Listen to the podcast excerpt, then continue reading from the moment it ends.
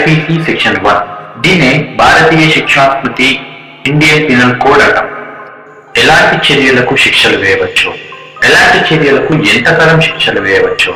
ఈ చట్టంలో తెలుపుతారు ఈ ఇండియన్ పినల్ కోడ్ బ్రిటిష్ వారి వలస పాలకుల కాలంలో అంటే పద్దెనిమిది వందల అరవై సంవత్సరంలో రూపొందించబడి ఒక చట్టంగా అమల్లోకి వచ్చింది.